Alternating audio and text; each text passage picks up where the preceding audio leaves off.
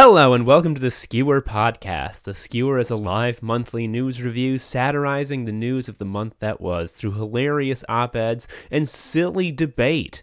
This particular edition of The Skewer was recorded on December 4th, 2019, at Cafe Mustache in Chicago. Enjoy!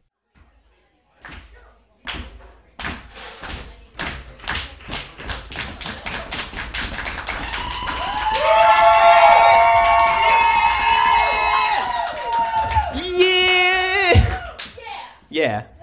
Yeah, you know it. When I say the, you say skewer. Hello, welcome. Oh man, oh, I was real not sure how that would go. I also like because it's a joke. You can't. I can't do that a second time. Um, anyway, welcome to the Skewer live monthly satirical news review, looking back at the dumb news of the month that was through hilarious op-ed and debate. I will be your host for the evening, Tom Harrison. Thank you all for joining us today. Give yourself, come on, a little bit.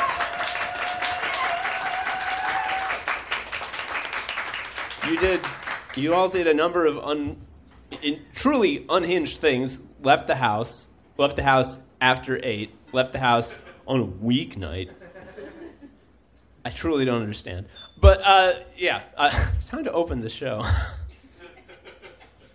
I hope you all had a lovely Thanksgiving. Not going to do any jokes about family or talking about politics because who cares? We heard them. We know.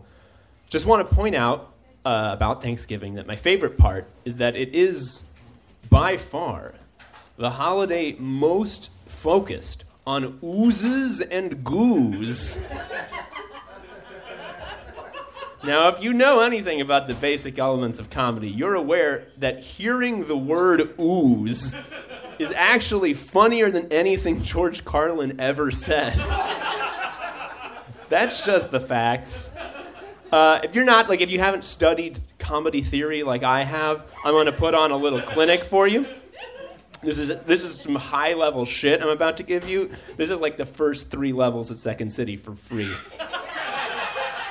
After you hear this, they're required to put you on a Herald team if you ask. Oh, so get ready. The following thing is funny. Ooh. Now, imagine you get to do that, but it's an actual word. Ooze, goo. We're following, right? Cool.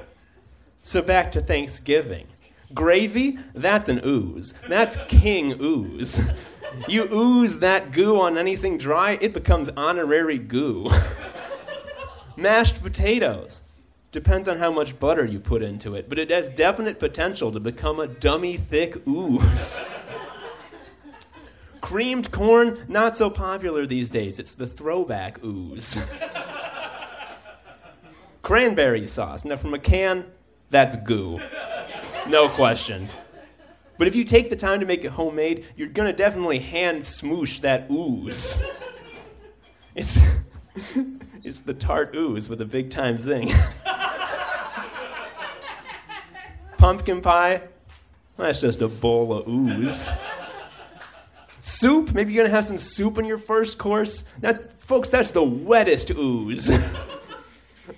and uh, maybe probably gonna have at some point a dinner roll. Come on, work with me here. You're gonna have a dinner roll. I know what you're thinking. Ugh, this is dry. No ooze. Hate this. You fool. So short sighted. It's the heritage ooze. What did a roll used to be? Dough. What's dough? Do I even need to say it? It's an ooze. and what does dough even do? It rises, it becomes double ooze. We have to bake it to perform the dryness maneuver to keep it from becoming too powerful. anyway, as you may have gathered from all of that, I do not have a lot of topical shit to say about the actual news of the month. I mean, like some shit happened, obviously. Like there was impeachment stuff. Trump did some evil stuff. Like this is the standard shit we've been dealing with for ages. I've already made my jokes about this. I've already made my jokes about how I've already made my jokes about this. My jokes about this were about how you can't make jokes about this. But one thing I have seen is a lot of sort of end of the decade reflecting as we close in on 2020. And I understand the impulse people have to do this but I think that it's ultimately misguided, and not because of some bullshit contrarian reason like time is a construct. You can reflect whenever. Decades are f- no. I mean because quite simply, it's not the end of the decade. It's 2016.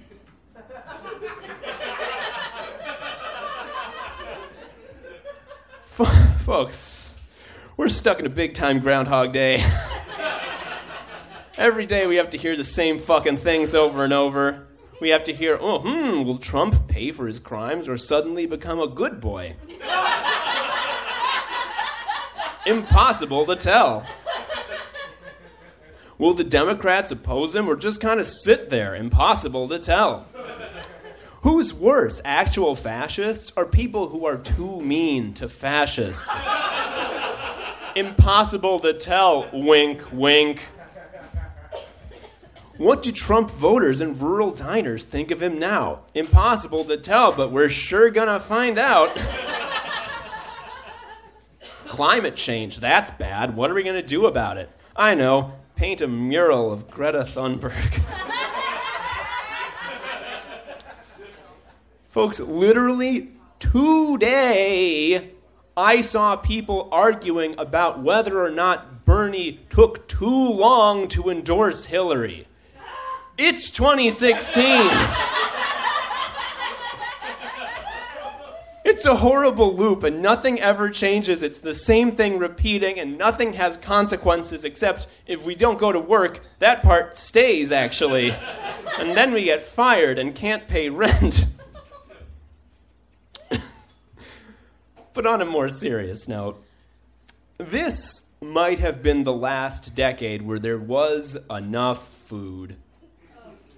To be clear, like, I, I know I'm sort of being a little facetious, enough food in the United States.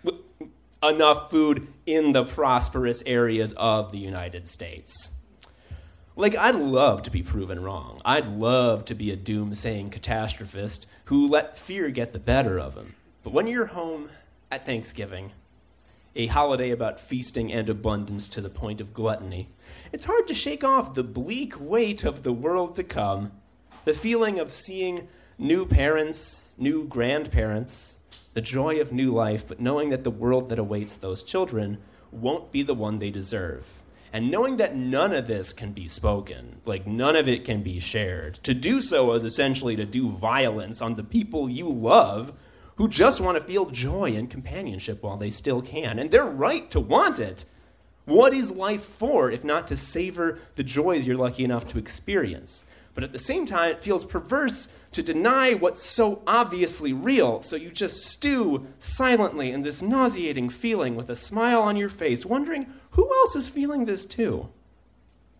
Who else is holding back the words we'd never say? Wondering, is it only you? Feeling like somehow you're the one holding the knife to the throat of the world as you pile your plate high, knowing that this is fleeting, more fleeting than you can even comprehend. Like, how can I justify being here and doing this? Why aren't I doing more? But what can you do? It's not like you can change anything with your small human hands. The hands on the wheel of, are the hands of capital, and we can scream and scream at them, but their movements are as unstoppable as a glacier. Is it even worth poisoning these few comfortable days with these feelings? Shouldn't I just squeeze every drop out of the time we have? Like, there's a lot to be scared of, but just as an example, folks, as bad as it is, chocolate and coffee are still cheap and available at every store. It's not guaranteed that'll be true in 2030. So maybe the best thing to do is to do as I do and just consume a fuck ton of both. if someone calls you out on it, you can say you're performing a religious ceremony in remembrance of Earth's past. Regardless of how they take it, at least they'll leave you alone. So I didn't know how to end this piece, uh, and all that that I just said came from. So Erica said that I should connect the enough food bit to Thanksgiving, and then I did. Uh, so if you got bummed out at this at this comedy show, then blame. Well, still blame me. Uh, thank you. We got a lovely show. Oh, oh. The skewer just it just kicks ass. We have four incredible writers who are going to read op-eds to you, and then two. Inc- uh, I mean, they're also incredible writers who are going to do a fun debate for you. But before we do that, gosh, we have to call up the, the game show host who hates his own game more than any in the whole world, Kevin Johnson, for the fake news quiz.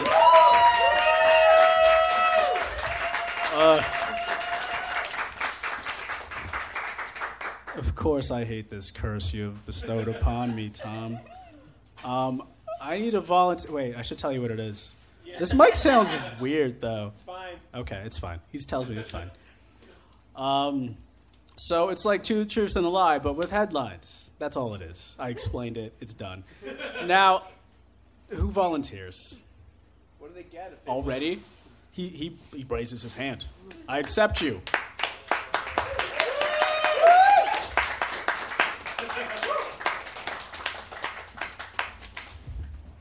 What's, what's your name? Third time returning non champion Frank Diekman.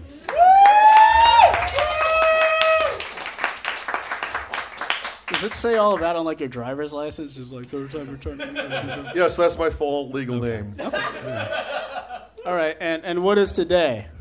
It is my birthday. Yeah, yeah, you did it. Yeah. That was not rehearsed at all. Oh, god damn it. This is being difficult. This part was rehearsed. Yeah, Oh yeah. Ooze. Yeah. I said it. All right. Your first set of the three stories. Instagrammers are sunning their buttholes.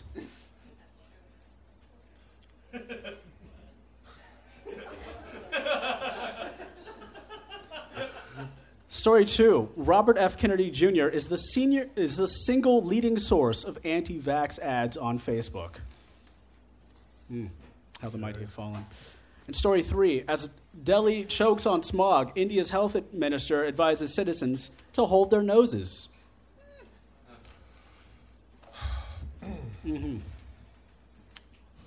Um, I'm going to say number two because I think the leading um leading source of uh, anti-vaccination propaganda was the woman who was sitting bes- behind me on the bus le- Oh. coming here tonight. I'm sorry, that is incorrect. Damn it! I know people are sunning their buttholes. They are doing that. They are doing that. Josh Brolin, who uh, who portrayed Thanos, did that, and he said after his attempt, "My pucker hole is crazy burned." Uh, I don't know who the fuck. I don't know who the fuck thought of this stupid shit, but No fuck you nonetheless. down there. Seriously. hashtag black hole sun. Hashtag asshole care. Uh, the, the the dude in Delhi, the, the health the health minister, he did not tell them to hold their noses. He told them to just eat carrots and it would go away. the fuck? That's how smog works, motherfucker. Eat your carrots and shut the fuck up. All right, your second set of stories. Okay. A murderer dies and is resuscitated. Then he says he's completed his life sentence. Is that, Interesting defense. Yeah. I wonder if that works. I should, I should follow up on that. Story two protesting for profit prisons. A group plans to open uh, pop up restaurants serving rationed food that like incarcerated people would eat. I don't know who's going to go to these restaurants, but I'm telling you that's possibly a thing. Okay. Unless I made it up. Then it's not a thing. Story three. For some Illinois prisoners, authorities say one eye is one good eye is enough. So like in Illinois, this state, there's prisoners, right? Yeah. And like if you got like one good eye, they're like, "Oh, that's enough. We don't need to like if you have like one eye that's fucked up out of your two, They're like, that's enough. We're not going to do like surgery or anything on your second eye. Fuck you. Unless I made that up also. I actually, I think I saw a news story about that. Um, But did you read that news story? Because like that's that's like my sweet spot. yeah. And people, and then people that are just like, oh yeah, I saw that headline, and then I'm like, oh yeah, yeah, yeah. And then I twist the knife a little bit. You know what I No. mean? No, I think the the prison uh, contraband pop up store is actually happening in Wicker Park. Oh. So you you believe that one's real? Wait, I don't understand what you're saying. I'm, You're- s- find the fake not- one. It's not a pro, it's not a prison protest. It's like some sort of stupid themed pop up thing that's happening in Wicker Park. Well, that is definitely happening. but uh, I, I I guess you're calling out that story to say it is false. Yeah. And that is correct. Fuck yeah! Yes. So what's what's actually happening is that Air Asia is opening up a restaurant to serve airplane food. Oh, And they're going to do that like globally, just like because I guess I don't know what the fuck they're serving out there, but whatever. Okay, third set of stories.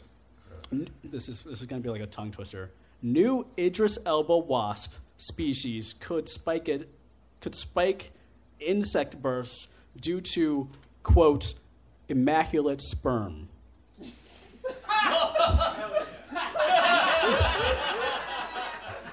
New, Id- you know Idris Elba. Oh, Idris yeah, Elba? yeah. yeah, yeah, yeah. There's an Idris Elba wasp species, and I guess it's like it's so fuck wittable that it's got that immaculate sperm, and it's just gonna like cause a lot more wasps. I guess this is a new species we found. It's okay. We'll get to the next set of stories. Don't worry about it. I just know he said genocide schmeticide in his last movie. So Was that that was the Hobbs? Hobbs, and Shaw. Yeah. Oh, I hear that's a badass movie. I need to see Fuck that. yeah. I don't like. I don't know if it's like coherent enough that I need to like watch the rest of them. But Tom is really fucking into them. You don't need to watch the rest. All right, all right. They don't. Yeah. Oh, there you go. Okay. Story two: Florida man's dog puts car in reverse and drives in circles around a cul-de-sac for hours. That's totally plausible. It's Plausible. I put Florida in front of anything, and it's like it's plausible, motherfucker. Story three: Infamous mayonnaise man strikes again. That's all you get from that one. Fuck. Um, you got the wasps, you got the dog driving, or you got the mayonnaise man. Hmm. It's a dog in the second one. He just put the car in reverse and was just driving in circles. That's tricky because I feel like it's multiple infamous mayonnaise men. I mean, you got Mike Pence. You got. I'll accept that. I'll accept that. Um, There was a dog drive. I don't know if it was. that that's like citation needed. I'm going to say the Idris Elba story because that's a little too specific. It is a little too specific. uh, so these Idris Elba wasps, uh, what they could do is protect global broccoli crops. I don't know why. Fuck yeah.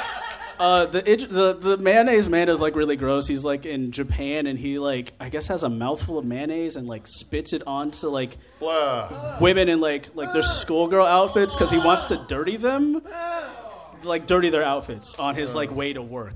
So it's a commute thing. Fuck. That's, Yeah. Do That's you fucked know up. the it is. Well, thank you and happy birthday. thank you. You're gonna you're gonna win on the fourth time. The fourth time is a charm. Yeah. So thank you. All right. Free Anna Delvey. What? Anyway, we'll we'll edit it in post. It's cool. Anyway, welcome back to the stage. Your host for the evening, Tom Harrison. One more time for Kevin for hosting that delightful game. Oh, we love it so much. Can't get enough of the game. Well, you, you can't get enough. We, we get the appropriate amount. Our first op ed writer for the evening is a writer, computer programmer, and poet in Chicago. She is the co producer of this very show and is very charming and good. Please welcome Erica Dreisbach. Thank you, Tom. Tom, that whole Thanksgiving sequence, fucking rocked. I was sitting over there thinking about how I was con- I was congratulating myself number 1 for prompting you to do it and then imagine my horror as you proceeded to throw me under the bus with it. I used to headline at the Green Mill Poetry Slam before going there meant to condone racism. But I used to headline there, your shit was better than 99% of what happens there. I'm saying you murdered me in my own style, Tom. This is my op ed. I am very, very smart.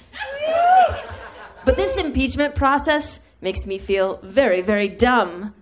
I can't really follow all the players or what's happening, probably because my primary news source is Twitter. And I have turned my back on my preferred sources of information, Wikipedia and 538.com. Don't groan. I assumed you would groan. I do a surface scan of 538.com every single day to see what the president's aggregated approval rating is. I check it the way that I used to check the weather or my horoscope, asking the internet to tell me whether or not I'm going to get hurt. And ignoring that the people I'm asking have no idea, they're just rolling the dice. Nate Silver makes a lot more sense when you think of him as astrology. Just for funsies. Not really real. Not really real. I was in high school during the Clinton impeachment. That impeachment process made me feel very, very smart. I watched Henry Hyde's melted candle wax face, Trent Lott, Newt Gingrich, all the pastiest adulterers flailing and spittling. And my memory, up until yesterday, was that impeachment in the House succeeded, but that by the time the articles wended their way to the Senate, the momentum was broken and Slick Willie avoided conviction by a mile. The vote on the first article, perjury, which he definitely did, was 55 not guilty, 45 guilty. The vote on the second article, obstruction of justice, which he also definitely did, was 50 to 50. And then I wrote a whole bit for this piece about how, well, that must have meant that Al Gore cast the tie breaking vote because he was the president of the Senate as vice president. And then I wrote some fan fiction about what if Al Gore convicted Bill Clinton and then Al Gore went on to win the 2000 election but I'm I'm not actually very very smart. One year ago, a tiny man was cut out of my body, and subsequently, my brain has been slowly melting into a puddle of fondue. Sometimes, my husband comes home and asks me very simple questions like, What did you do today? And I just giggle at him. Say, I don't know. being dumb is a lot like being high all the time. I am in a reverse flowers for Algernon situation, and I hope I never get smart again. Anyway, impeachment is a two thirds majority vote in the Senate. Bill Clinton was safe by a mile. My memory was correct. First thought, best thought. 67 senators to convict. It's never been done. And today, I think it, maybe it can't ever be done.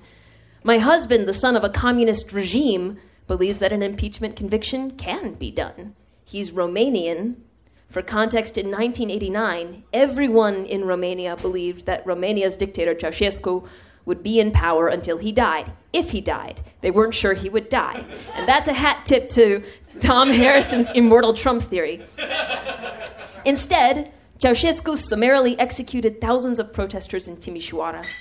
And two weeks later, Ceausescu was himself arrested and executed on Romanian public television. This month, is the 30th anniversary of the revolution. And to commemorate it, we, at my house, not we Americans, we, my house, like many Romanians, have put up a Romanian flag with a big hole cut in the middle. When Vlad and I first started dating, he had that same flag hanging on his bedroom, bedroom wall. And he asked me, Do you know why there's a hole in it? And I said, To put your dick through?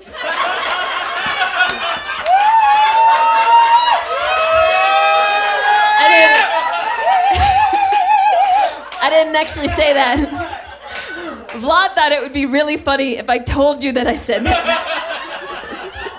what I actually said was, so you can wear it like a poncho, which was a fake guess. Then I said my real guess, which was, that's where there used to be a communist sigil, which is correct. Vlad said, tonight, he said, so it can happen. The French Revolution happened. Caesar got stabbed. Enough senators got together, right? It can happen. And I said, but the Romans only needed a simple majority.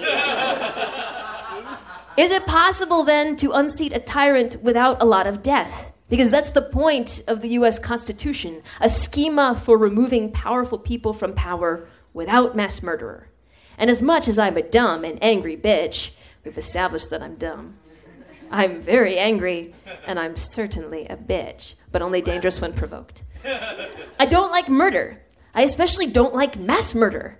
Although I do wish that the old and bitter people who vote Republican and believe only God can change the climate would die a little quicker.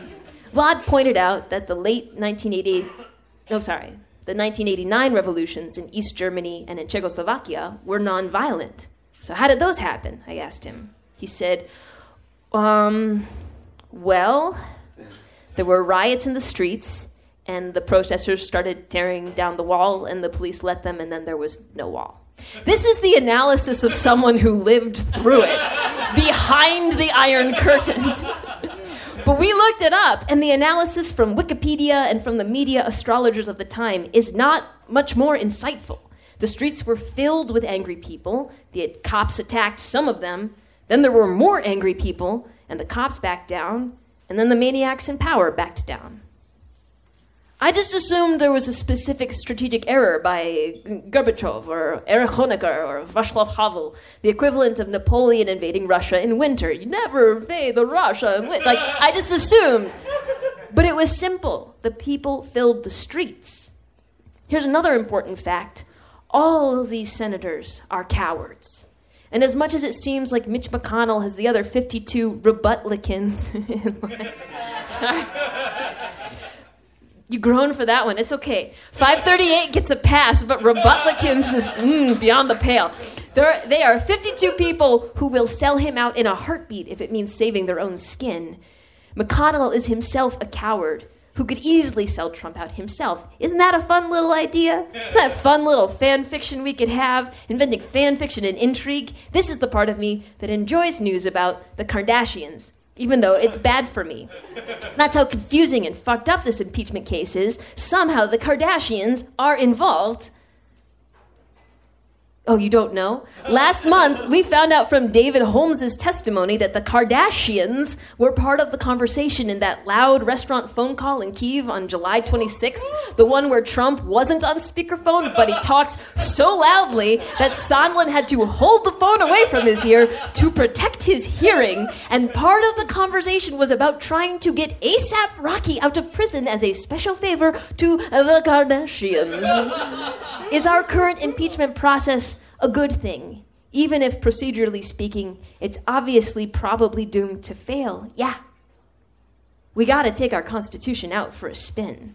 We cannot simply concede to the darkness. But I don't think that procedural impeachment alone can save us. I think on the day the Senate votes on conviction, the streets surrounding Capitol Hill need to be filled like they were at the Women's March.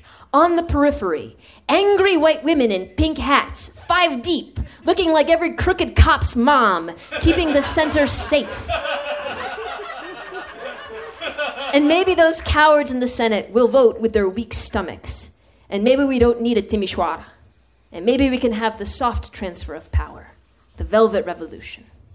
Thank you.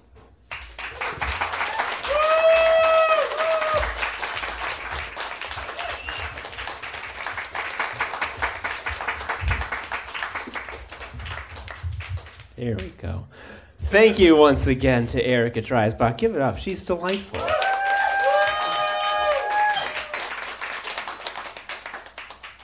Moving right along, our second op ed reader is Devin Whitlock. Devin, yeah, give it, give it, give it a little bit. Devin doesn't celebrate the holidays much. He's estranged from his family, and his in laws live almost 9,000 miles away, and he highly recommends both sets of circumstances.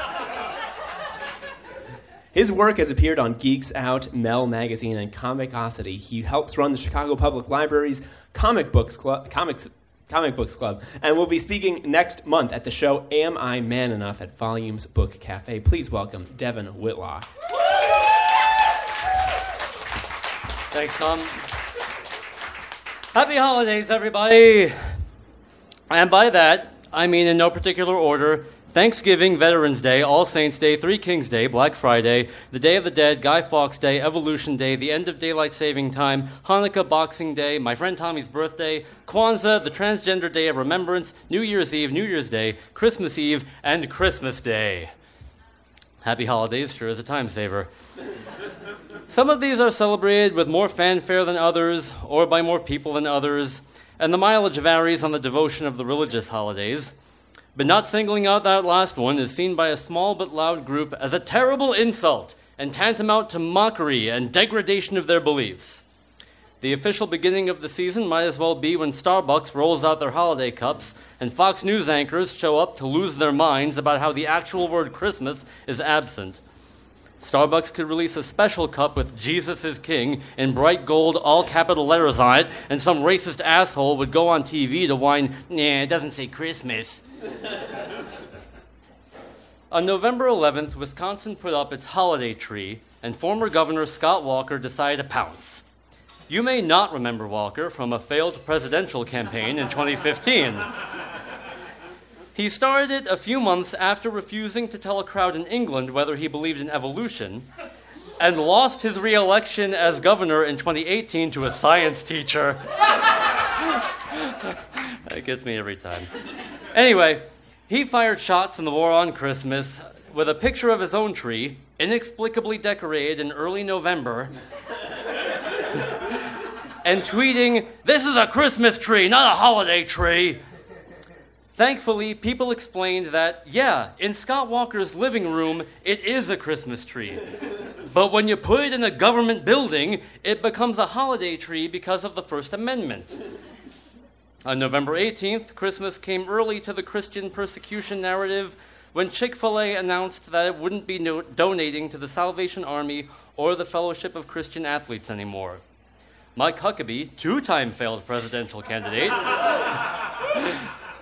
who created a Celebrate Chick fil A holiday the year after the company had donated to a conversion therapy organization, got to scream and rant and rave about how they were giving in to leftist bullies. I can't help but think he was as excited as he was dismayed at the news. Here was proof, as far as he was concerned, that Christians are a persecuted minority and religious liberty was under attack. Unfortunately, the bad takes did not end with Mike Huckabee. Writing for CNN, lesbian activist Allison Hope described this as nothing short of cancel culture. She wrote, I know firsthand that protests work to get attention when nothing else does and then you shove your hand in the slightly open door that's been locked for years, and you shake the slimy hand on the other side. Because then they listen when you talk. Because then you can build influence, and you can, with time, help turn one small win into many more victories and create meaningful and long lasting change. She seems to have forgotten that the only reason she's able to approach the door is because trans women of color threw bricks at cops at Stonewall. Winning hearts and minds is a luxury when you're not fighting for your right to exist. The Transgender Day of Remembrance I mentioned earlier was November 20th. On that date, Republican lawmakers in South Carolina pre filed the Youth Gender Reassignment Prevention Act, essentially making gender affirmation illegal. At least 26 trans or gender nonconforming people were murdered last year, most of them women of color. Ms. Hope finished by writing that progress shouldn't come at the cost of our civility, but civility is being used as a cudgel to tell marginalized people to shut up. All of the supposed victims of cancel culture are still rich and or famous and or sitting on the Supreme Court. For an activist who supposedly has LGBT interests in mind to invoke cancel culture as applying to a corporation worth $6.6 billion is irresponsible. It is a conservative boogeyman, not unlike the war on Christmas. Chick fil A now will be giving to Covenant House International, which serves homeless youth and has an LGBTQ affirming policy. Tony Perkins, president of the Family Research Council, was upset by this because, in his worldview, homelessness is something gay people deserve. The myth of the war on Christmas has anti Semitic origins about secular Jews taking over the world. It was advanced by Henry Ford and was part of Donald Trump's bigoted presidential campaign. It has never been illegal to say the words Merry Christmas. and now, our dumb racist president has decided that there's a war on Thanksgiving. I was almost finished with a draft of this piece when that story broke and was so pissed because I knew I'd have to address it. We all know it's bullshit, meant to rile up his base and distract from his impeachment. If you didn't know that and found yourself at the skewer, welcome. Please stay. As nice as it would be to make Thanksgiving about something other than revisionist history surrounding Native American genocide, no one is calling for that. That's of the reason fewer people are celebrating Columbus Day. I was an evangelical Christian a long time ago, and first learned of Chick fil A when it served as product placement in a Kirk Cameron vehicle, which I will not call a film. Fireproof. Because to call it a film would be an insult to the art of cinema greater than the Marvel Universe. If I'd had more money back then, I probably would, be, would have been in charge of a Chick fil A franchise. My Christmas traditions included a birthday cake for the baby Jesus and complaining about how Christianity was underrepresented, even though it totally wasn't. I said truly horrible things to gay people. Years after leaving this belief system and all churches behind, I came out to my cousin, and she said she didn't understand, didn't agree, but still loved me. That's not love. Love is affirming and kind and supportive. It doesn't tell someone they're going to hell for something they can't control. But arguing about that didn't change my mind. I did not listen to what anyone had to say, especially if it contradicted my religious views. And when I realized I was gay, I was burdened with shame and self hatred for many years. I know that hearing about the agonizing process that brought me to self acceptance will make no difference to people who believe their bigotry is ordained by God. Mike Huckabee would probably tell me I need to pray harder. Mm. I'm glad the Fellowship of Christian Athletes and the Salvation Army have less money now, but no one's mind was changed, and I don't think anyone's mind will change. The only reason for this new corporate policy was because the old one finally started to hurt their bottom line. The first Chick fil A to open in England only lasted eight days before having to close amid protests. Mm. Good. I will compromise with conservatives when they agree to stop murdering my friends. Until then, I'm content to be the radical extremist that allows Mike Huckabee and Allison Hope to agree on something. Thank you.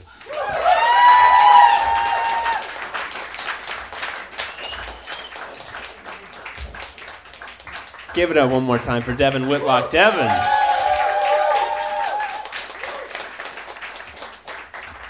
Devin, I really uh, appreciate that you brought up the, the like the one cogent fact about cancel culture that people don't talk about enough, which is that literally no one has ever been canceled.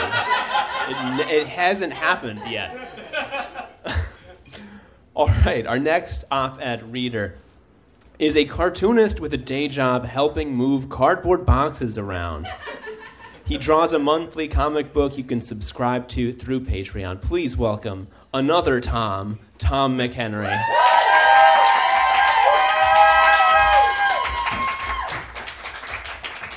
Hello.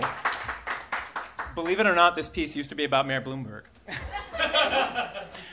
In Aberdeen, South Dakota, population 28,000 ish, there's a newspaper called the Aberdeen News.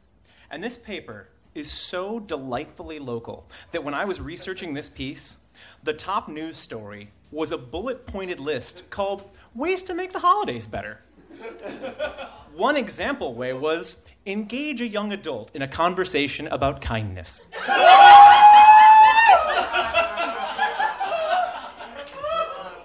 So, back on November 12th, the Aberdeen News ran a story by Catherine Grandstrand with the headline Common Read Hits 10 Years at Northern. Northern refers to Northern State University, also in Aberdeen, a university with around 3,600 students in its entire undergraduate program. The story is about a university program called Common Read, where, as a welcome to campus kind of icebreaker, every incoming freshman is assigned the same book to read. I'm pretty sure even my college did something like this, but I didn't do it because I didn't join things because society.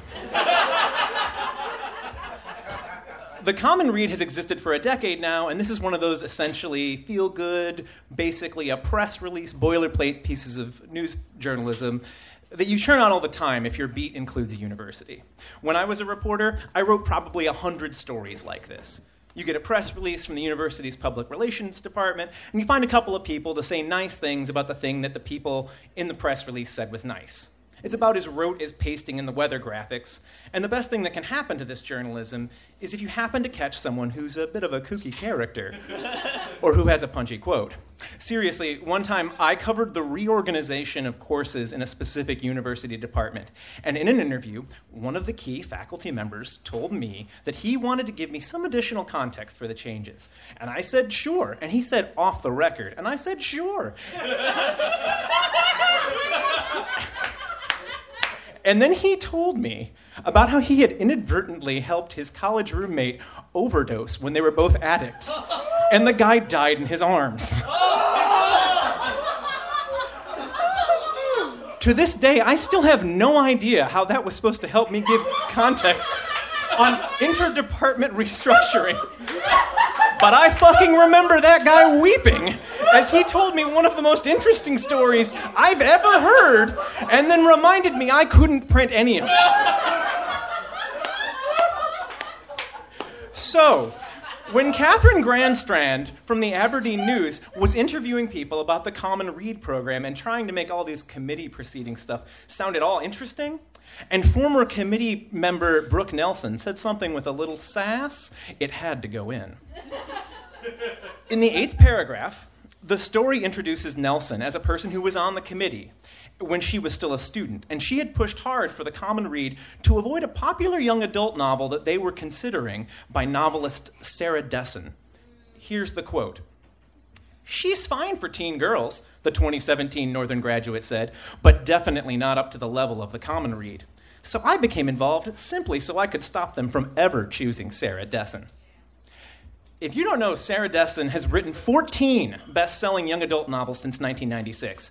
In 2003, two of them were turned into one Mandy Moore movie. Earlier this year, three more were picked up to be turned into movies by Netflix. In a New York Times book review from 2009, she is referred to as a bestseller machine. She's one of the most successful young adult writers in the country, and young adult is one of the most successful genres in publishing in our unending hell decade.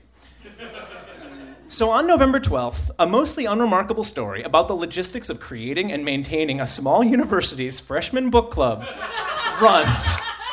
And Sarah Dessen sees it.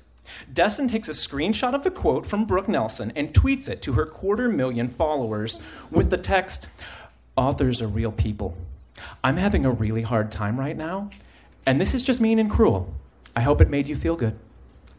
A couple of things. Dessen, for her part, covers up Nelson's name with on the screenshot like a decent citizen of online with a sizable army of overly defensive fans. Her point isn't even wrong. Authors are real people, and it fucking sucks to get any of your hardline, um, I hated it style criticism about your work. So this is exactly the sort of screenshot that Sarah Dessen should probably have instead saved for a group DM with her most fun, mean friends for them to just dunk it to Adams.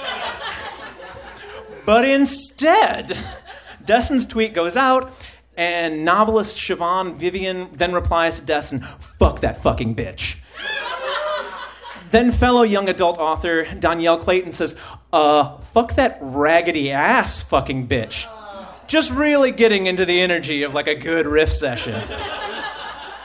then best-selling author Roxane Gay gets in there to declare that it's clear to her that this Nelson's got an inflated view of her own taste. Of course, as each of these supportive and ones happen, fans of each writer see and easily find the original article along with Brooke Nelson's name and personally identifying information. Everything then morphs from a mutual dunk session of writing peers and fans who are really trying to win Dessen's best friendship into a rallying cry to defend the young adult genre from the forces that would destroy it. Author Jodi Picoult then goes on a multi tweet rant about how Brooke Nelson is an agent of a sinister plot to make the stories of young women matter less. A plot which, by the way, is absolutely a thing, right? Culturally in America, we love the money of young women, but we also despise them for being unserious and uninterested in shit from 30 years ago.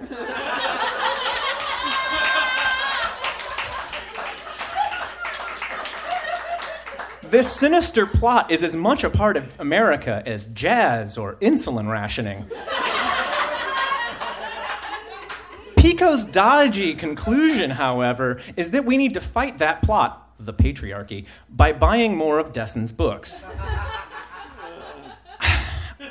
I'd love to stop here and really go to town on how late capitalism's commodification of even acts and symbols of rebellion against capitalism turns every social issue into a vote with your dollars election that never ends, and how we're mistaking the purchased material markers, young adult novels, Hamilton tickets, Captain Marvel on Blu ray DVD combo pack, for actual in the streets praxis or actual in the brain theory. I could really dig in on how this mindset helps us to continue to perpetuate the pacifying idea that a feminism, an LGBTQ plus allyship, a Marxism, a prison abolitionism, any of these ideologies ever has a finished state, and that that finished state is a tangible product that can be purchased once and owned forever, deflecting the consumer from criticism, further growth, and solidifying one's identity as an ally, a non racist, a feminist. I could really tear into how the voting with your dollars thing is pouring your money into a corporation, a machine whose purposes are ultimately at odds with yours, as it will seek to only further enrich that same patriarchy, bound as it is to that very same capitalism. I could even go into my own hypocrisies on this issue. My dog eared copy of Marx's Capital is not the same as if I actually got out of my apartment and went to a fucking work group meeting every once in a while. But we don't have the time for any of that right now. Because at this point, best selling author of Good and Bad, Jennifer Weiner, gets involved, both on Twitter and in the comments section of the original Aberdeen News piece. Weiner's take starts in a real and understandable place. When we tell teenage girls that their stories matter less or not at all, there are real world consequences. Absolutely. Much of the history of young adult fiction is a history of taking the real experiences of young women specifically and writing to them about their actual lives as opposed to the lives our society expects to see them perform. Simply recalling in words the problematic and confused feelings of adolescence helps reach out and create a shared community. Part of the reason a program like Common Read would pick a young adult novel for college students to read is that college isn't all that far off from young adulthood. Part of the reason why the genre continues to grow and grow, even as other literary markets collapse, is the universality of misery that is adolescence and the way that we can all see ourselves reflected in its mess even decades later. But the break begins when Weiner hashtags this hashtag me too it's this too is a little bit of a stretch outside the original context, which again is a single college student making a snide remark in a space that is so small as to be easily mistaken as almost private. but I can see the connection, sort of. Telling young women that their stories matter less trains women for a lifetime of doubting their own experiences, which leads to cultures of silence surrounding powerful predators. But the real stretch was when she linked it all to an article about the struggles of victims of convicted serial child molester and former USA gymnastics team Dr. Larry Nassar. Now, a college student from South Dakota saying this writer's not really appropriate is implied to be on the level of real criminals actively harming real women. The perceived reputation harm of a flippant negative review is on the level, it is implied, of actual physical harm by adult men in actual positions of power, not in three lines of a small town newspaper. Now, around this point, young adult novelist Angie Thomas, whose first novel, The Hate You Give, debuted at number one on the New York Times bestseller list, was recently adapted into a movie and was itself recently selected for the Common Read just last year, where Thomas herself came to this same campus to speak about her book. She demands that Northern State University never consider any of her future books for the program again because of this situation. Thomas has enough clout at this point that the university itself steps in and apologizes to Sarah Dessen for the comments of their alumna which is, of course, it causes its own swirl of bad feelings and angry tweets about the free speech of a university being stifled by the pressure to kowtow to a big young adult and apologize on behalf. and apologize on behalf of a student who doesn't even go there anymore about a thing she said years later. Meanwhile, Nelson has been found by the fans of all these authors who see the harm to their favorite writers as a kind of harm onto themselves. She gets bullied and death threatened off of all social media platforms because people love young adult fiction and they fucking hate strangers who disagree with them.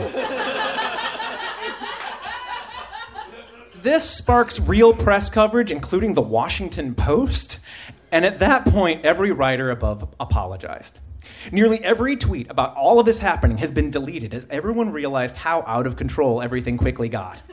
One shared, Whoops, I'm learning, and I promise to do better in the future. it's an online subculture dust up, the kind that happens every day, even in whatever subcultures you love. We file it away as drama, and it has for me, as it has for lots of you, a gaper's delay on the outbound Kennedy style car crash fascination. That same capitalism that I mentioned earlier with the commodifying and the pacifying of your dissidents, one part of that is involved in getting you, your identity, tangled up with your consumption. We, each of us, have a hole in the middle of us that nothing will ever fill.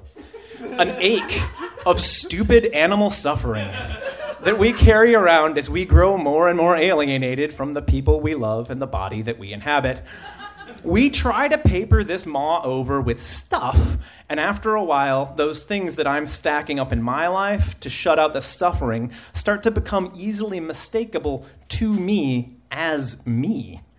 Who am I? I'm these following interest keywords, and if you dislike any of these interest keywords, you dislike me. In fact, you're basically attacking me. In fact, you're basically abusing me. In fact, you're basically abusing the children who could someday grow up to have that same interest keyword as me. So, in conclusion, here's a conversation about kindness for young adults. You have a shitty and confused self in a nest of garbage that's unrelated to the self. Be kinder to the self and not the garbage. Thank you.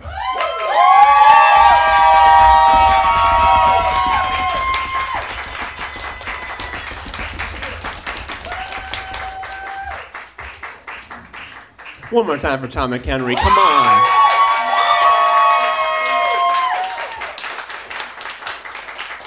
Excellent. If any of y'all aren't on Twitter and don't understand the appeal, imagine. So that was awesome, right? I saw that all happening live. And as he was telling the story, I was just like, what next?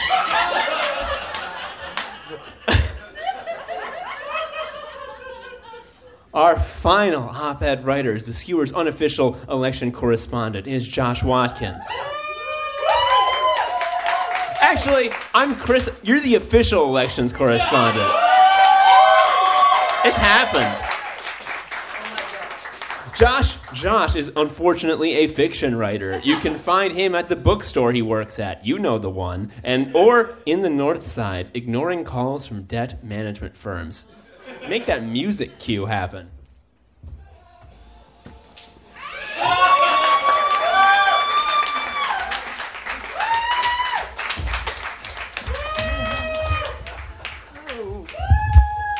All right. Uh-uh. Uh-uh. Mm-mm. No. We're not going to laugh at the dance, all right? No, buddy. We're having fun, okay? But we're, we're not laughing at each other, at me, okay? We're going to have fun, and it's unwoke to laugh at the dance. And I'm going to tell you why. All right? When Mayor Pete Buttigieg and his people sat down to design a dance, they kept in mind the needs of the disabled. Not so much when they designed a health care plan. But you can't please everybody. Lincoln said that. Look him up. All right? That's the first rule. Don't laugh at the dance. Second rule stop calling him Mayo Pete. Okay? Racist. That's racist. Pete Buttigieg is about bringing this country together, all right, and using the M slur, Mayo, okay, to point out his gooey Miracle Whip complexion will not be tolerated. Okay, the door to outside is somewhere in the other room. Next page. Yes, Pete happens to be white. He happens to be Google alert for BMW recall white. All right. Mayor Pete happens to be. Shall we move this gathering to the drawing room? White. What? Drawing room. Okay. That's where you draw things. Fuck. Stop saying he looks like Nathan for you. Stop saying he looks like a stock photo of a youth pastor. Stop saying he looks like the manager at Chicken Filet who fires you for saying no problem instead of my pleasure. All right? Cut it out. Cut that crap out. You know what he looks like? A president. A gay president. Mayor Pete. I'm here to spread the good news, all right? I wasn't always in the Pete Patrol. There's a lot of winners in the 2020 race.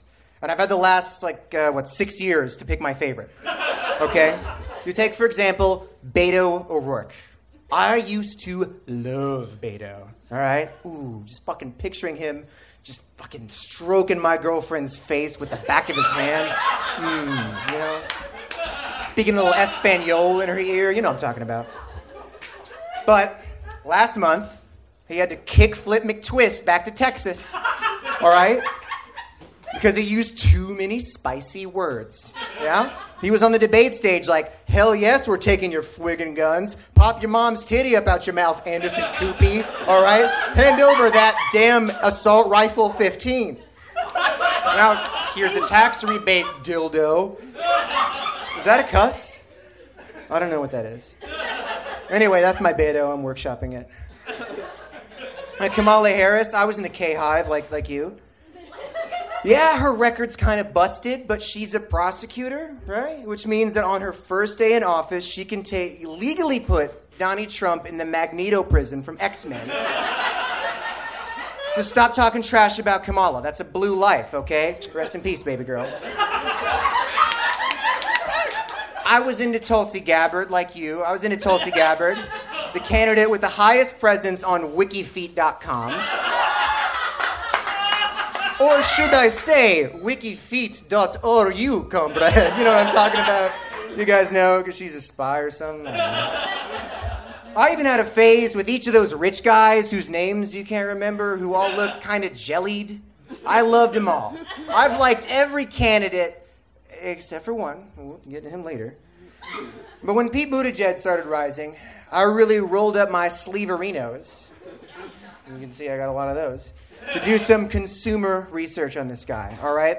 And off the bat, his story is like a movie directed by Citizen Kane. He's the son of two tenured professors at an elite university who goes on to get straight A's at several different elite universities, is earning six figures by the age of 26. How fucking old are you, losers? Right? Joins the Navy, spends seven months in Afghanistan playing spider solitaire in an air conditioned office. You guys know spider solitaire. And then the prodigal son returns to the Hoosier state, where he gets 8,000 votes to become the neoliberal mayor of his city that his parents' elite university is in. We have never before seen an arc like this in politics. I was over the moon. Buttigieg is American meritocracy at work. But then I logged on. Big mistake, all right? First of all, people on the net were calling into question Pete's time working for a certain consulting firm called McKinsey and Company. Now, what is a consulting firm? It's not totally clear. All right? But I think that companies hire McKinsey to help them optimize all their stuff. You know, you know, best practices, your mass layoffs, whatever.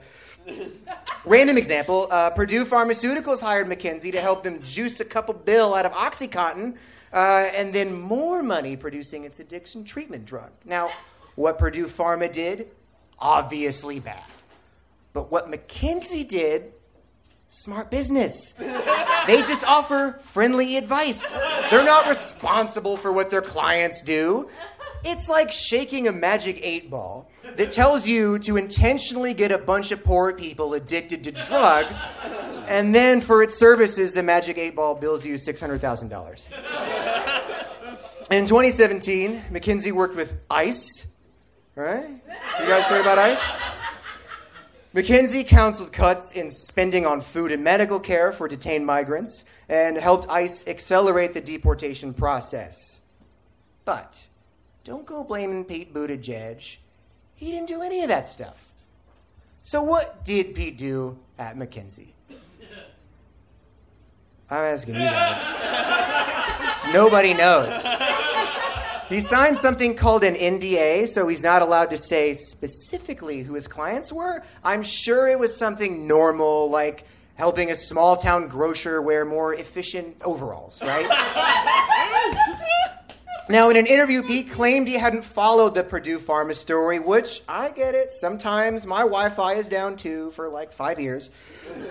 But regarding McKinsey collaborating with the Saudi kingdom to do a small genociding, uh, Pete said, quote, many smart, well-intentioned people sometimes view the world in very innocent ways, meaning no harm. You see, consultants are just sweet, innocent buffoons. Just, just a herd of millionaire candides accidentally working with supervillains. And honestly, they're not in the headspace to hear criticism from a bunch of cynical Cindy's, all right? And you got your mayor of South Bend, Indiana, all right? That's a tough job. Got a lot of problems in that city. First problem, a lot of fucking Catholics, all right? Yikes. Why do we let those people vote, all right? They, they already have a guy. They've already got a guy with the big, the, the, the hat, like a turban or whatever. I don't fucking know. But yeah, one fourth of South Bend is impoverished, one, one of the worst racial wealth gaps in the country. Uh, eviction rate three times the national average, homelessness, opiates, uh, gentrification. And now, if you read Pete's memoir, Long Way Home, like I did, you won't hear about none of that shit. because what you do hear about is way cooler, all right? Wi Fi enabled smart sewers, right? Right? Pete is the data mayor. All right. On a podcast, he referred to South Bend as a corporation whose 100,000 residents are like members of the board. He wants to turn Indiana into, quote, a Silicon Prairie, complete with data centers and startups. That's jobs! That's jobs, you ignorant cretins! He's gonna put Joey Fentanyl in a beanbag chair at a fun office! They'll have a billiards table! A Wi Fi enabled billiards table. Pete's mayoral triple double was handling South Bend's blight. Uh, there were too many empty, shabby houses. Don't worry about why the houses are like that. Please do not ask me after the show. Pete's goal oriented, right? He set a goal to demolish or repair 1,000 homes in 1,000 days. That's one house per day. Right? now you're probably asking Pete's favorite question who's going to pay for it? You know what I'm talking about? Pete's answer the homeowners are going to pay for it. Okay, the city leveled steep fines against often black and brown homeowners, pressing them to make repairs or have their homes demolished. Right? Just, you, what? I'm, I'm sorry, it's true. If you can't afford, it's what they say, living in a big city is a luxury good. If you can't afford to live in South Bend, try Brooklyn, right? Mayor Pete's Mr. Solutions, Pete Buttigieg, he's running for president. I see you all. You're salivating, right? You want to know his platform? I'll tell you values, decency, optimism, bipartisanship, bridging divides, healing the nation. Bold ideas, all right? As the Irish say, bada bing. Right? We're gonna do we're gonna do a lightning round, all right? Chelsea Manning, traitor, gotta keep her in jail. It's all she knows at this point, right? Medicare for all, yeah, uh, for who want it, which is to be nobody. Uh, uh, Black Lives Matter versus Blue Lives Matter, uh, very fine people on both sides. Uh, indigenous people, never heard of them. Uh, Wall Street money, yes, ma'am. Uh, Pete got a cool million from the JP Morgan CEO who told Liz Warren to stop vilifying billionaire success. And Warren is not the only candidate who wants more troops. Pete wants 1 million serving by 2026, and if you make him ask twice, mandatory service. Uh, what else? Uh, if you donate now, you're automatically entered to win a trip to see Hamilton with Pete and Chasten. all expenses paid. That's fucking cool. Go on Twitter right now. Don't look at me. Um, uh, I'm going to be a little vulnerable up here on stage. That's hot now, right? Being vulnerable. Uh, back when Obama, Barack Obama, invented gay marriage, uh, I wasn't totally sure how I felt about people being gay, you know? I mean, I have a cousin, right? That's it. I just have a cousin. Um, I don't know anything about her. She won't talk to me. You got a cousin? Never mind. Sorry, Mulligan. Mulligan. Uh, I wasn't sure about the LGBT community myself until someone showed me a photo from Pride, right? And I was moved to see an entire rainbowed parade float for Bank of America. I thought, that's my bank. I trust those people who safeguard all 50 of my dollars. And yes, occasionally charge me a bunch of fees, but they need that money to support the wildly successful Dakota Access Pipeline. that Bank of America float, in a way, it's a lot like Mayor Pete. Scrupulous, amoral, rich, but gay. Right? I trust him. All right? You know who else is starting to trust Mayor Pete? We the people, you know? In some of the polls, he is rising in Iowa and New Hampshire. Uh, most people just heard about him a month ago. Listen, it's in the bag, all right? Pete's going to be the next president. And I've got the data to prove it. It's my calculator, it's solar powered. I hope it works in here. All right? We're going to put on our Nate Silver trilbies and do data science. Okay? We're going to break down Pete Buttigieg's appeal. Okay? And I'm quoting current affairs here. Uh, he's from the Rust Belt, so he's authentic, right? But he went to Harvard, so he's not a rube. But he's from a small city, so he's relatable. Uh, but uh, he's gay, so he's got coastal appeal. But he's a veteran, so his sexuality won't alienate rural people. Um, all right. All right, all right. I've got Pete's chances. Here. What, is, what does this say? Boobs. Wow. Wow. Nice try, Bernie bro. Uh-uh. Your smears aren't going to work tonight. Mama, don't play, all right? All right, he's got the numbers, folks. He's got numbers everywhere but the so called black community, okay? yes, all right. Pete lied about his Douglass plan getting endorsements from prominent black leaders in South Carolina. Then some nosy journalists at The Intercept had to find out that of the plan's 400 signatories, 62% of them were white. You gotta admit, it's a good trick. Just lie, right? It's smart politics. If all that was such a big deal, how come nobody brought it up in the last debate, huh? Anyway, Pete's people have already said uh, in Elite Cable that um, black Americans are simply too homophobic to accept him, right? Which I guess is more likely than black Americans not trusting a Harvard rich guy who wants to give them an app that solves racism. now, just in case uh, Pete drops out of the race or the CIA recalls him for some reason, uh, I've got a list of surprise candidates who can leap in at the last minute and save the country. All right? Hillary Clinton, duh. Uh, all 16 Johns from Pod Save America. You just roll them up into one big fucking homunculus. Uh, I got uh, Sham Wow Guy, unless he got me tooed. Uh, I got a TEDx playlist. Uh, that could just be the president for 48 years. Uh, Barack Obama in a funny disguise. He can pull it off. No one will know the difference. Uh, I also I had a little bub on here uh, in the first draft, but yeah, he's in he's in heaven now. He's a lucky guy. Uh, uh, and some of you guys know me personally, and you know that I used to run around saying I was a socialist. Boo, boo, imperialism, global working class. I was a Bernie Sanders guy. Until I saw his Queens rally with Ocasio Cortez a couple months ago.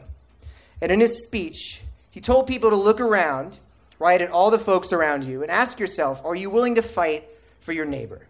When things are difficult, even if you don't need health care or a living wage, will you stick together to build a long term movement? And I asked myself, am I willing to fight for other people? That, right?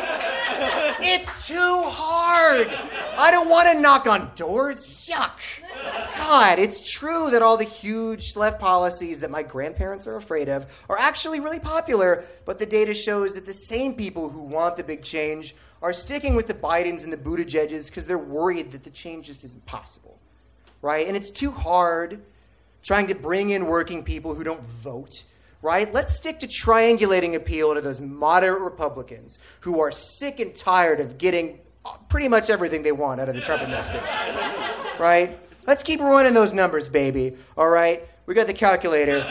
If Pete can get a photo with Colt Cabana and T Pain, okay, he can get Missouri by this is memory. All right. Shut up! I'm doing data like a boss. Uh, 1.3%, really big margin of error, okay? That's an advantage. So if you're here tonight, you're the kind of person who clicks on every article about doctors hating someone for knowing a cool life hack, right?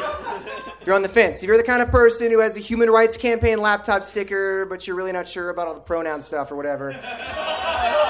If you're the kind of person whose life virtually never changes between presidential elections, then there is room for you in the Buddha Gang, all right? Donate to this campaign, www.berniesanders.com. Thanks, guys.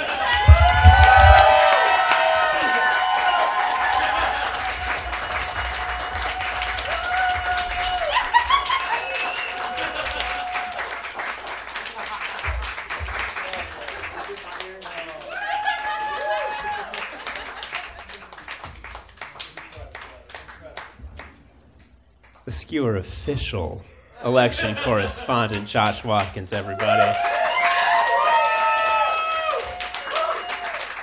This motherfucker has raised the ambient temperature of the stage like 15 degrees. So you, he sent me a bunch of messages being like, "Ah, my brain is being liquefied writing this piece," and I'm like, "Oh, you, what a joker!" Uh, and then, like a couple days ago, he told me that one of the one of the research sources he was using was fucking the Pete Buttigieg subreddit, and I was like, "Oh no! if you become a Buddha boy, I will black bag you for your own good."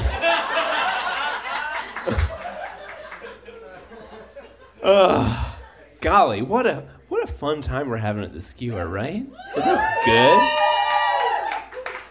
Now, if you're thinking, my goodness, all these fine folks, I just love them so much. What can I do to make their day a little better? Well, you may have noticed that there was a donation bucket on your way in. All that money is going to be split equally among our writers. So if you want to fucking reward people for doing art for you, which you should, uh, you can just p- pop a couple dollar bills in there.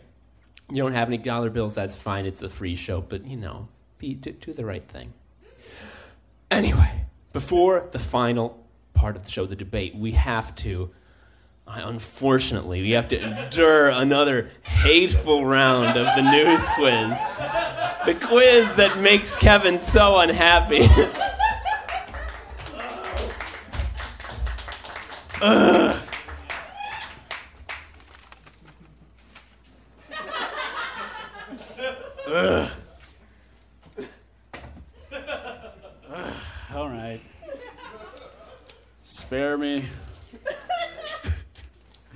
There's got to be a volunteer, right?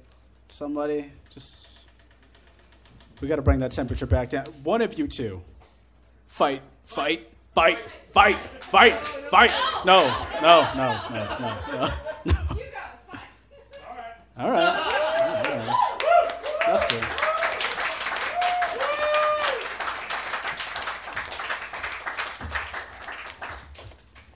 What's your name? Daniel? Hi, Daniel. Hi, Daniel. Is it also your birthday? No, unfortunately don't not. Anyway, first story. Five year old brings cocaine to class, says it makes him feel like Spider Man.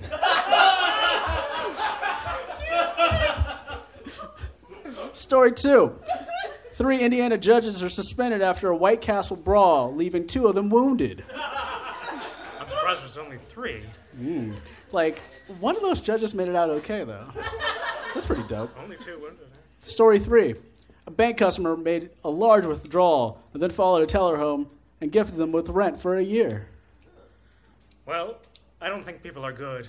So, uh, the third one. You saw through it. People aren't good. They're terrible.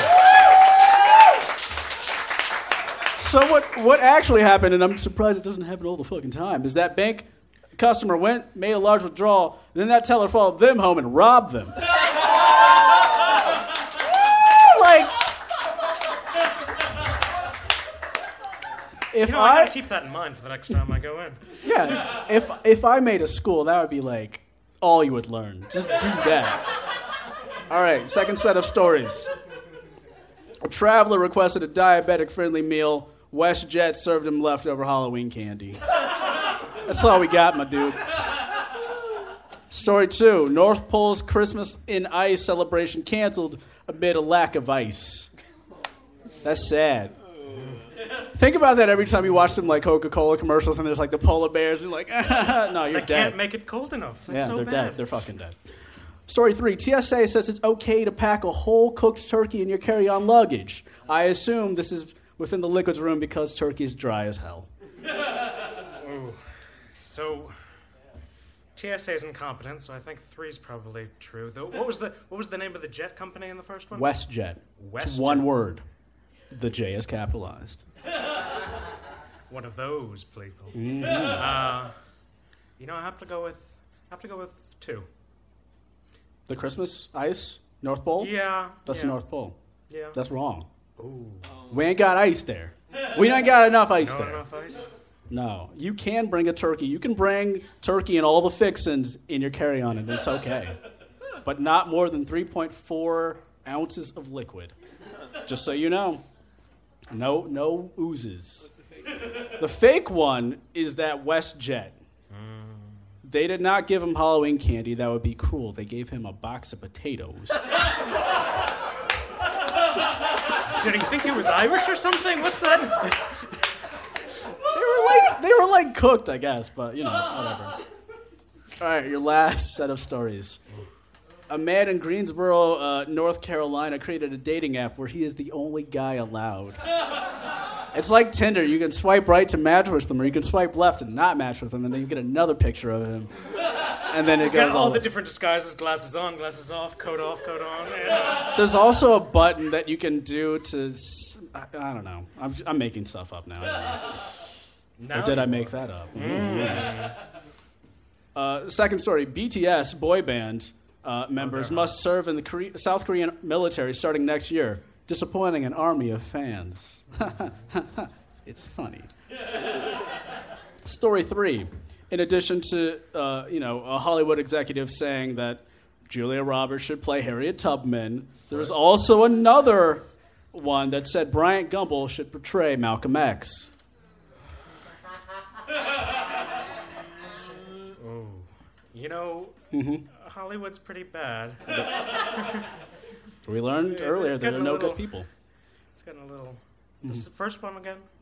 Uh, that's Greenboro's man, Greensboro man, Oh. making a dating app You know- for himself and only himself. For a tech bro doing that, I understand it. Uh, Are there tech bros in North Carolina? oh yeah, RTP's down there, Research Triangle Park. What the With University of North Carolina and What the Duke right there. fuck? All right, all right, all right, man. Sure, you know. So um, Did your homework?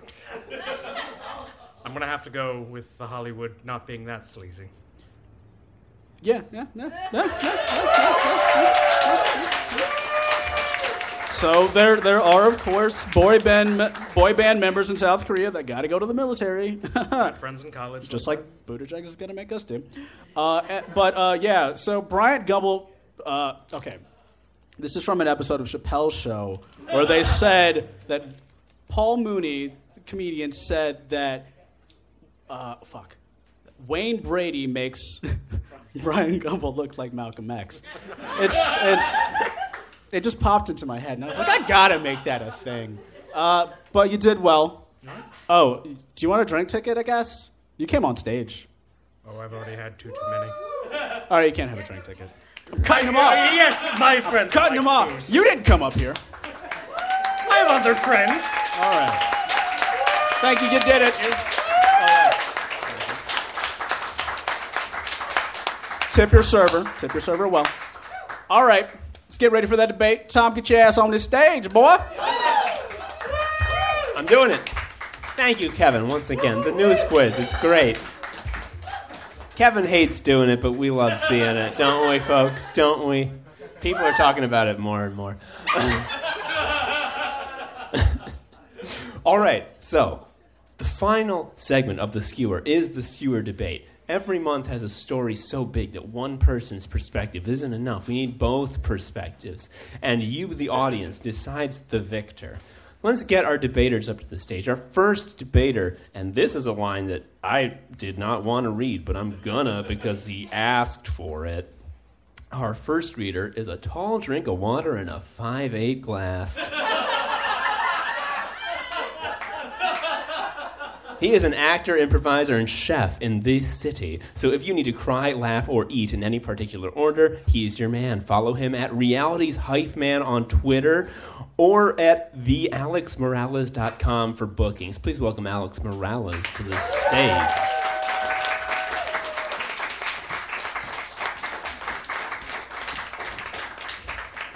Thanks for saying that. Yeah. I saw it and I'm just like, oh man. just in front of people, huh? Um, our second debater, Lindsay Eanet, can be seen reading around Chicago at, show- at shows like Outspoken, You're Being Ridiculous, Story Jam, and this one. And next to you at your favorite bar, skipping over all your songs at the jukebox. Sorry, there was a little pause in there. Uh, she has a weakness for reality competition shows and cries an average of four times during every episode of American Ninja Warrior. That's a yeah, no, four, four that, yeah, I like four. Um, but enough about her. Let's talk about you. Uh, I don't know how that. No, actually, talk about you. Come to the stage, Lindsay Eanet. Hey. It's delightful. We love it. Now, folks, the skewer debate. Both of these folks have been assigned a topic in advance. They're going to read you five ish minutes of opening statements they have prepared in advance. I'm going to come back on stage, ask them questions that are very dumb. They're not going to know these questions in advance and are going to do their best. Then they're going to both present one ish minute of closing statement, and you will decide the victor. What is the question that they are going to be debating? Well, I'll tell you. This month, Michael Bloomberg announced his candidacy for president, using his massive wealth to attempt to grab control of the country and protect his interests. Fellow billionaire Elon Musk unveiled a weird truck designed. Designed to protect rich people from riots when the uprisings happen. Clearly, the billionaires are afraid. They see our power and are ramping up their defenses. We need to escalate in turn. The question then becomes what should our next anti billionaire tactic be? Alex, what are you going to be arguing? We all need to become Cyber Ronin and master the E Katana. Lindsay, Lindsay, what are you going to be uh, arguing for? We should all form symbiotic psychosexual relationships with billionaires where we become their most trusted servant and slip poison into all their meals, and eventually they realize we're doing it but are too enthralled with us to make us stop.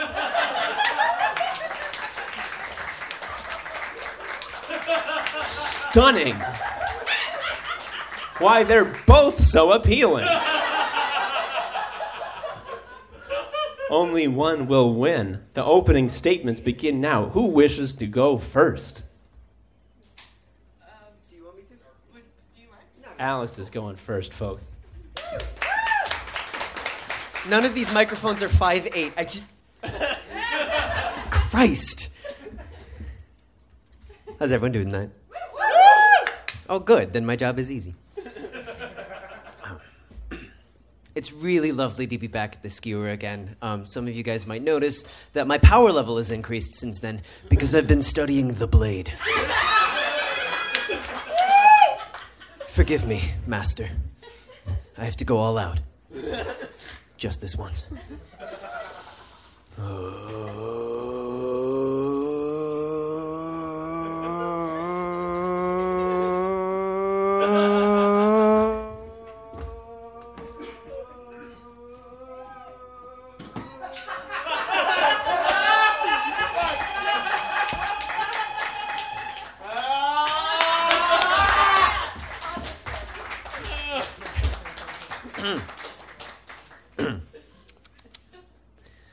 would you say is the first tool? Me. Uh, but I mean, really, think about it. What, what would you say is the first thing we as people were like, I need something for this that's not these guys? A smasher? Flint? No. The original tool, in the original caveman language, was called the sharp sharp. A knife, was the first thing humans made. Our destiny as a species was cut from the cloth of ignorance with a knife. It allowed us to skin animals and cover our nakedness. It let us carve soap during particularly long poops. And we would have scarcely survived the Paleolithic era without the ability to make tasteful charcuterie. In a sense, a blade is the original mean of production.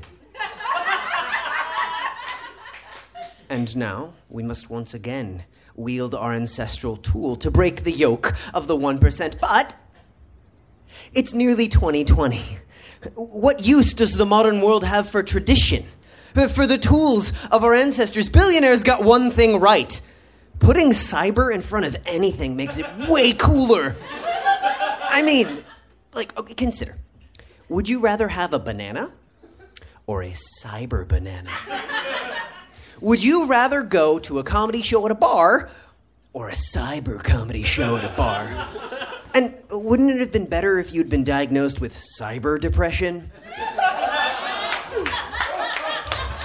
Yes. At least that one's real. Uh, so we must innovate. We, we must adapt. We must overcome. We must reach into our collective past, draw the sacred instrument out of its dusty scabbard. We must wield e katanas.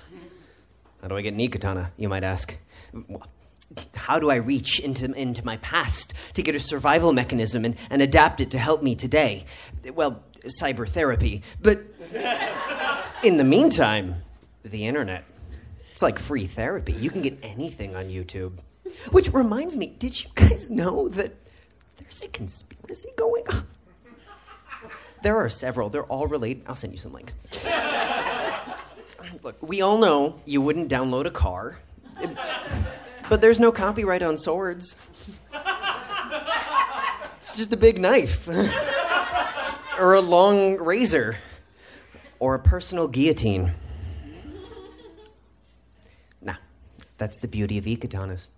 Each one is different. Much like the YouTube algorithms, uh, what the internet gives you to, to cope with the billionaire threat is unique to you. Uh, each each story, ha- e- pardon me, each has a story, a, a skill set, a unique wielder. Some might be wholly immaterial. Some might look like a weed grinder.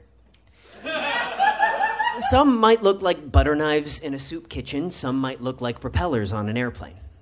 My blade is the sword of Damocles. My blade is the people's guillotine. It, it- that is the, the guillotine that the people, u- not for, the, you, know- you know. Um, now, I know what you're thinking. Alex, you seem like a pretty nice guy. You have a French tuck, so clearly you're an ally. I'm like, Yeah, I, I, I brunch and it's not weird. Uh, what you're actually thinking is, I've seen Watchmen. I, I appreciate your, your militant leftism, but wearing a mask, that's just a bit too far, you know? It's like one of those Antifa people I've been hearing about, and I don't know about them. Fascism's right in the name.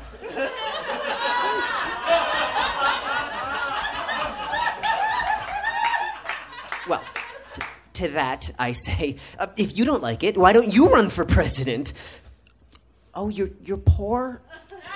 Huh. You know what would fix that? Devoting your life to the attunement of your body and soul into an instrument of justice. you can't go wrong. You name an evil samurai. Yeah, see, exactly. What my opponent is suggesting, what with the, the subterfuge and the long, drawn out process of getting close to the target, is exactly what ninjas would do. The choice presented before you is, is not poison versus the honorable blade. It is ninja versus samurai. Is one blade in the dark better than many swords in a daylight?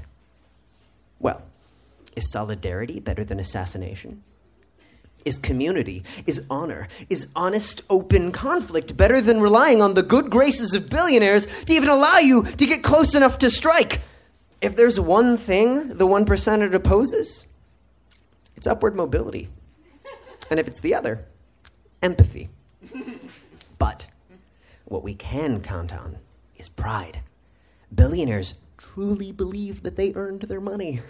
Even if you could earn, and I did this math, $53 million a year from the time of Christ, literally the year zero, and have no expenses from then until now, and you would still have less money than Bill Gates.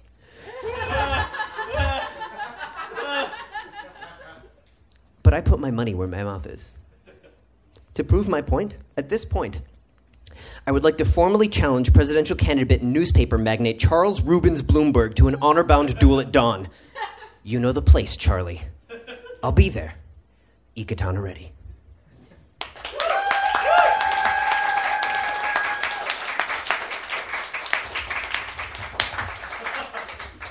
Um, I would like to thank my opponent for uh, the the term cyber depression for finally giving a name to that thing where I scroll for several hours through Twitter and just let the like wave of fuckery wash over me. So so thank you for for that. As the decade comes to a close, I find myself thinking about my own evolution and growth as a person in the span of 10 years. I can cha- chart my own path to maturity primarily through a change in perspective on one issue. That issue being Batman. oh, yes, dear friends. In 2009, I liked my superheroes like I liked my men gritty and joyless. Looking back on it, neither of these things actually gave me pleasure. They were just things I thought I was supposed to like when I was 20 and trying to fit in. He's just a regular guy under all those gadgets, I insisted. He's a reminder anyone can be your hero. I am older and wiser and relatedly married to a woman and have and have more than accepted today's common wisdom about the Batman. Batman is just Elon Musk with less weed and perkier nips. He could use his immense inherited wealth to invest in Gotham's underserved communities, having a more sustainable long term impact on public safety, but he chooses not to, instead, using his generational wealth to quite literally punch down. Come the revolution, Batman would not be spared.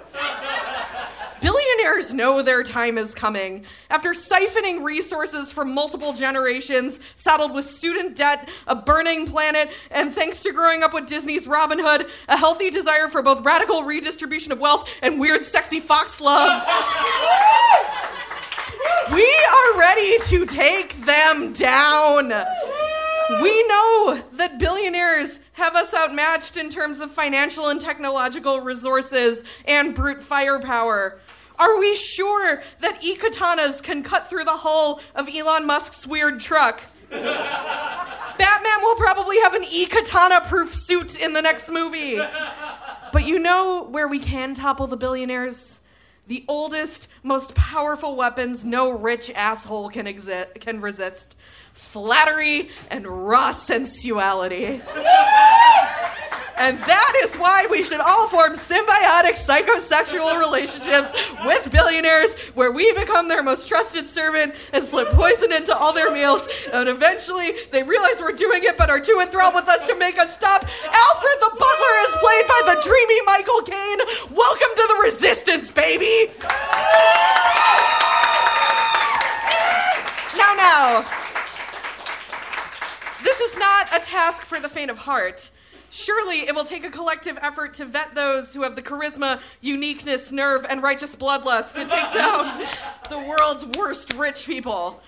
Someone who can believably combine the lick spittle veneer of a Waylon Smithers with the pure sexual chaotic energy of Real Housewife Sonja Morgan. Someone who can maintain composure whilst literally and figuratively wiping Warren Buffett's Omaha steak gray ass. We are taught that a more just world requires sacrifice, and indeed, the moral trial that comes with being the giver of Jeff Bezos' thrice daily scalp exfoliations is great. Sure, it's not without perks. The company car is a fucking helicopter. The table scraps better than any Whole Foods salad bar, and unlike most Amazon employees, you actually get multiple piss breaks. But then you recall that until you finish the deed in providing comfort to these gross dudes, are you not also complicit? This is a fair criticism of this plan. But also, like, it's the holiday season, the peppermint scented gladiator bloodbath of capitalism, and I can sense some of you shifting uncomfortably in your seats, thinking about all the shit you're gonna buy on Amazon. If we're going to be complicit anyway, we might as well use our knowledge from decades living under their thumbs and the combined sex appeal of everyone in this room to earn the trust of the plutocrats and then fucking goodbye or all the shit out of them. And if fan fiction has taught me anything, which it has, the people love a slow burn. Our times may call for urgency, but would my opponent's proposal not also require time to prepare? Studying the blade is not like doing Duolingo for a few minutes while you're bored on the blue line. It takes years to perfect, honey, not to mention the trial and error of Cyber Ronin technology. But no amount of E Katana swordplay can match the karmic sweetness of watching these wretched men, undeserving of all their advantages, suffer slowly. Would it not tickle you, even the slightest, to watch Jeff Bezos or Peter fucking Thiel or the horrid suits that killed Deadspin, sputtering and sweating, perhaps thinking in their last breaths as you, the person they trusted most, stare them down? Of all the college students rationing insulin for survival, of all the children in prison camps at the border, their products abetted, of the oceans barren of life from their ineptitude for profit?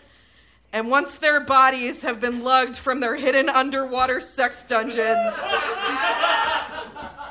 and their assets seized to provide housing and health care for all and undoing the damage to a dying planet, we will know all along that we were the heroes Gotham needed.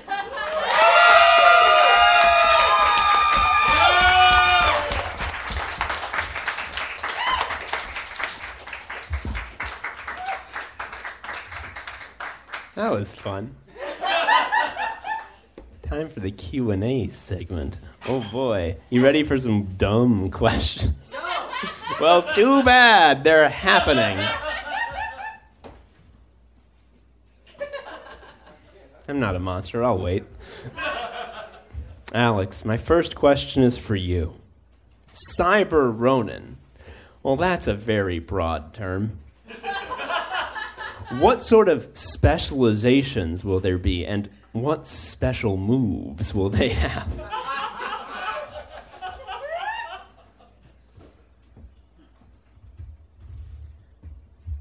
Well, first off, Cyber Ronin is, is actually short for Cybernetic Ronin Mantha. Um, second of all, I assume you've all played Overwatch. My system would allow all of the cyber Ronin. Yes, thank you. Much like Genji, would uh, would allow. yeah, right. The world could always use more heroes. Um, this is supposed to be anti-capitalist, and I'm just fighting Blizzard. Uh, so it would allow you to double jump, certainly. Uh, you definitely have to be able to wall climb. That's very important. Um, I I would suggest some sort of swift strike on like a six second cooldown, so it's not super OP. And I, I think that like a good Ronin should be able to just decimate armies of billionaires like robots that they will inevitably send after you. So you need some sort of AOE. Um, but again, it depends on what your e katana is. I encourage each of you, uh, as you join the, the esteemed fraternal order of Cyber Ronin, uh, to, to consider what your own area of effect attack is. How do you crowd control? What is your damage over time? Food for thought. Sure, you got me thinking. Lindsay, I have a question for you. Oh no. There aren't enough billionaires for us to all get one.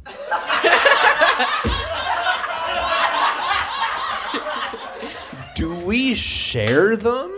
And if not, what do us fools without billionaires do to get in on the fun? You know, Tom, that is a question I considered while I was uh, while I was writing this, and, and the answer is everybody can play a role in the vetting process to determine who has again the fortitude and the chaotic sex appeal to seduce. Like, we're not just you know there there's got to be a proper matchmaking process. You know, as as all of these these guys are, are are unique in their their in their grossness and you you need to find the the right the right person for the for the this this this uh this process and so I, I think we can all play a role whether it's um, in a you know helping with composure maintenance you know testing their their sex appeal in a like super you know boundaries and consent centric um, um, scenario of course and um, yeah, that's that's all. I've got. And of course, you know, there are other ways to. You know, these these two these two strategies aren't the only strategies. You got you got something better, Tom? Th- I'm, I'm not on trial here. listen, listen. I, I've done my time in the debate fucking minds. I've fucking taken my lumps and lost my losses, okay? This is my reprieve. Alex, I have a question for you. What happens, and I shudder to even say this, but what happens if one of our brothers of the blade turns evil and becomes a billionaire themselves? We get a sequel.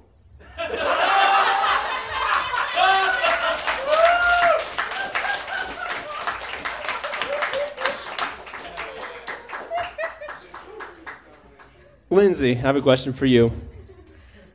Uh, it's your your topic. That's just the plot of Phantom Thread. Um, it, it's just literally word for word. How do we make sure that this plan forges new ground that isn't just a retread of the movie?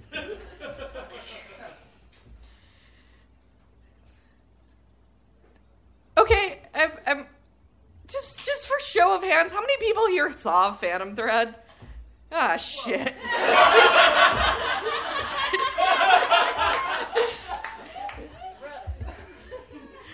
um.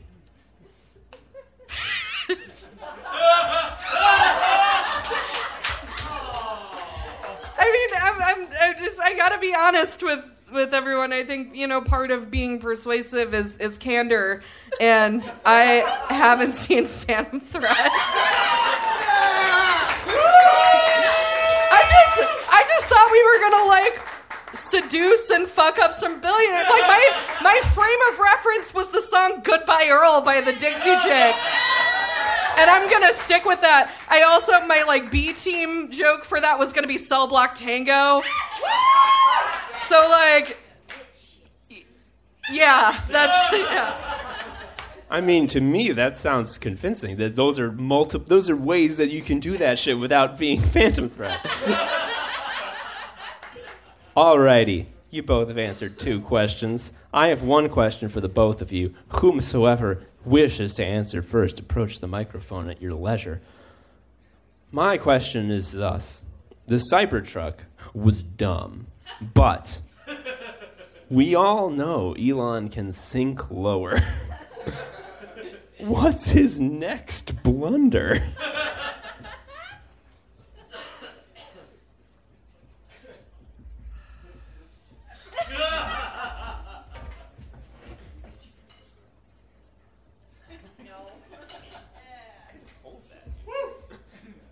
Yeah, you could have. Uh,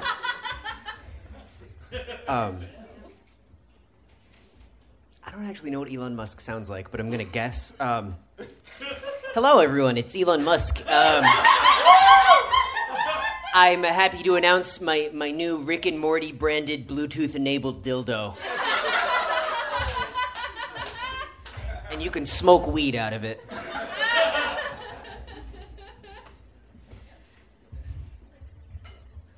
I was gonna say he does what like every evil rich dude does and buy a sports team. Yeah.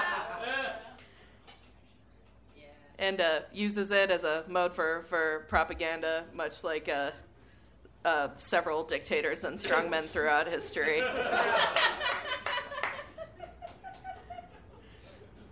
the uh, looking looking forward to uh, Palo Alto Tesla FC next season.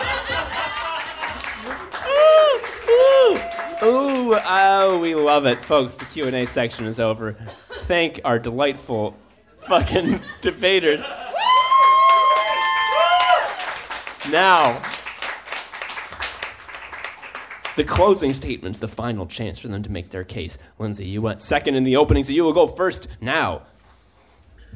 Okay, so I'm I've sensed a pattern. This is this is my third time doing this hero debate, and I've sensed a pattern, which is at the end of the day, these are all really a question of reform versus revolution. This is literally a case of working from within the system and bringing it down from the inside, you know, satisfyingly parasitically versus literally eviscerating it from the outside. And I think I leave it to the question of of our beloved audience which approach they would prefer. And I I don't know if there is a right answer but I do know that I do know that revenge is a is a dish best best served with arsenic. Thank you. oh, and if anyone like from the FBI is listening to the podcast, this is all a goof.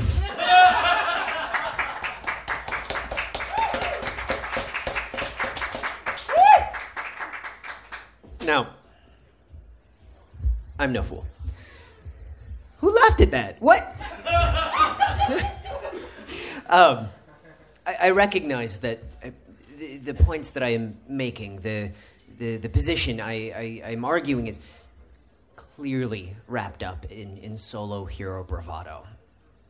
And yes, I I get it. The the suggestion that, that someone who spends all of their money on mall ninja shit and then makes plans to defend their idea of justice by assassinating key public targets could be anything other than a left leaning idealist. Well, maybe, but see that's the thing. If I do this on my own, it's vigilantism. It's Batman, and that doesn't get you horny anymore.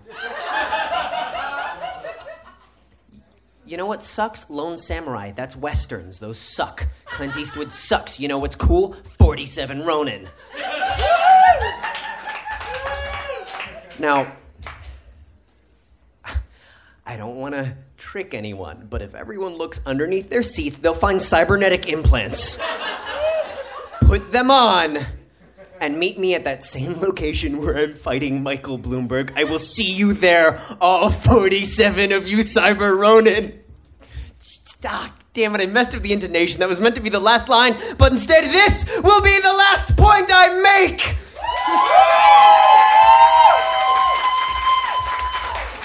Ooh, ooh, I just can't get enough. Oh, I said ooh. That's because I'm funny, folks. I've studied. All right, so both of our debaters have made great points, but only one of them can win. And what will they win? Why, whoosh, it's this delightful skewer with a bauble on the end. So named after the very show. So the way this is going to work is I'm going to ask you for applause. You are going to applaud very loudly for the person you thought won, and applaud medium loudly for the person you thought lost. I will need an impartial judge. Damien, will you be the impartial judge? Because you're the per- I generally pick the person who's standing where you are standing. So he will be. if you believe that the winner of this debate, arguing for us all becoming Cyber Ronin, is Alex Morales, please applaud now.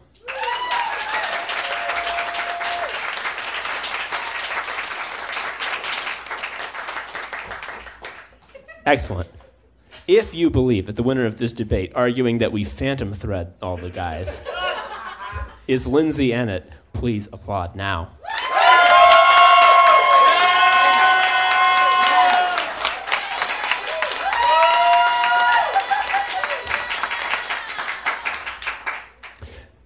Impartial judge, who was the victor? The victor is Lindsay. Congratulations!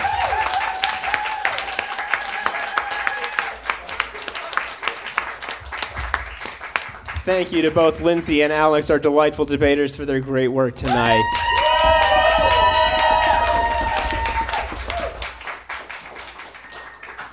And, folks, that's all we got for the skewer tonight. Thank you all for being here.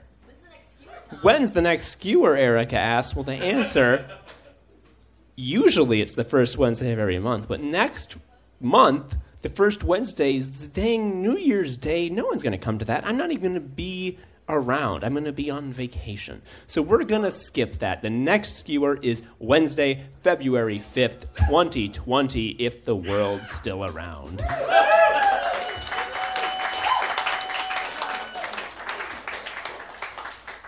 Skewer is also a podcast. If you want to tell all of your absent friends what a dope they were for missing this, you can give them the fucking evidence. Uh, I think that's it. I've been Tom Harrison. Thank y'all. See you later.